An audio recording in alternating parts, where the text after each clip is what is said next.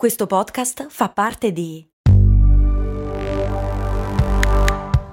Voice Podcast Creators Company. Ehi, ma tu lo sai cosa potevi comprare nel 1860 con l'equivalente di 10 euro di oggi? Beh, potevi comprare una casa e nel 1950 una piccola barca. Negli anni 70, sempre con 10 euro, potevi comprarti un vestito elegante. E oggi, con 10 euro, cosa puoi comprare? Un chilo di pane, un kebab? Effettivamente non un granché, ma puoi comunque investirli per il tuo futuro. Come? Beh, su Scalable, un'app che ti mette a disposizione gli strumenti essenziali per costruire una cultura del risparmio. Ti consente di investire in modo flessibile in azioni, ETF e fondi creando piani di accumulo automatici a partire da un solo euro. Quindi con 10 euro diciamo che siamo proprio alla grande. In più, con Scalable puoi iniziare il tuo percorso di investimento in piccoli passi, approfittando di una sezione dedicata all'apprendimento dei principi base degli investimenti. Amplia le tue conoscenze finanziarie e fai crescere i tuoi investimenti nel tempo. Scopri Scalable per i tuoi investimenti. Link in descrizione.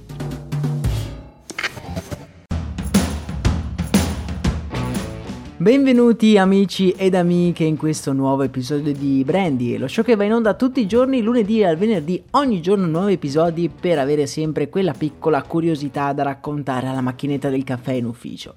Io sono Max Corona, il vostro pusher di curiosità che oggi vi propone la rinascita di Netflix.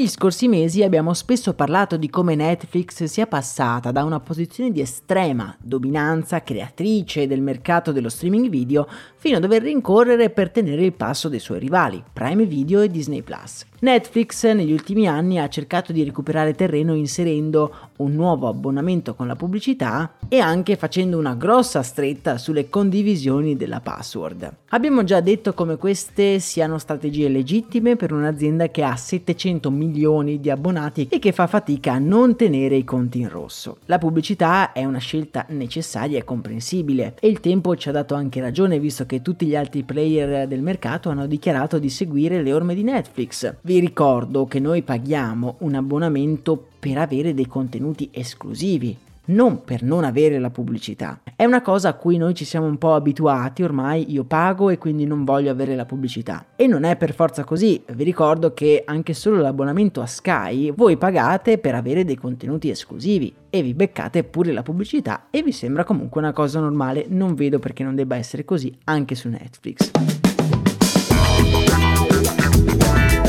Torniamo appunto al nostro Netflix. Recentemente alcune indiscrezioni hanno portato nuova luce su quello che vuole fare l'azienda americana per diversificare il proprio business.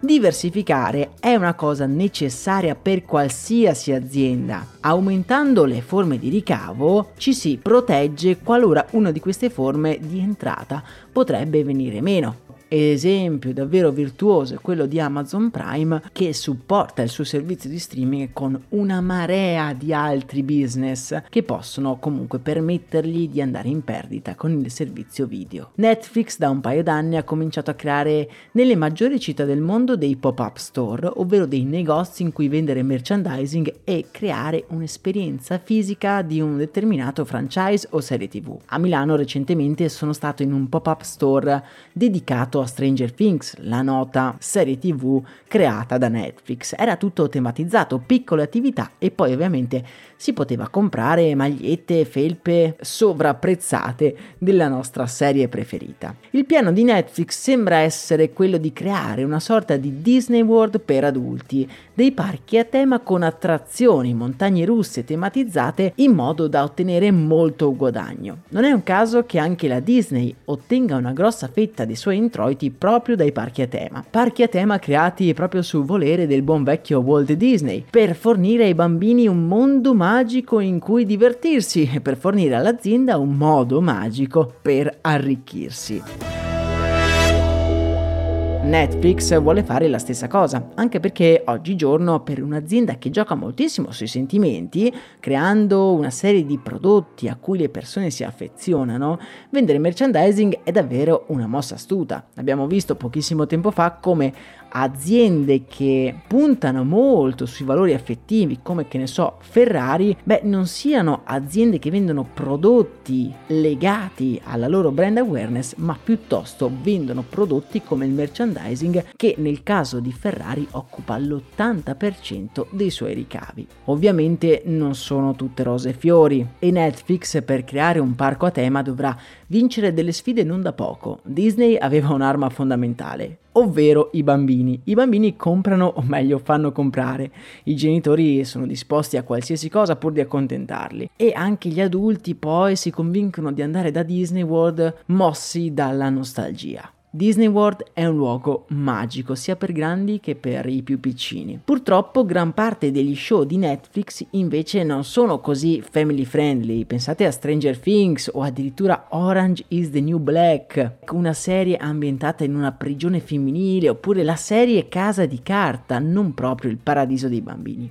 È possibile però che Netflix faccia qualcosa di più capillare e tematizzato. Vi faccio un esempio, non lo so, una catena di escape room a tema casa di carta. Io onestamente ci andrei. Oppure qualcosa tematizzato sulla fantascienza, stile Stranger Things. Io credo possa essere un'ottima mossa. Voi che cosa ne pensate? Oppure ne parliamo insieme nel nostro canale Telegram che vi linko nella descrizione. Per oggi è davvero tutto, un saluto, una buona giornata dal vostro Max Corona.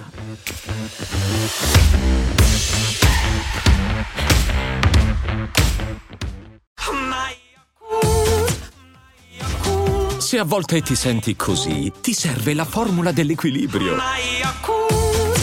Yakult Balance, 20 miliardi di probiotici LCS più la vitamina D per ossa e muscoli.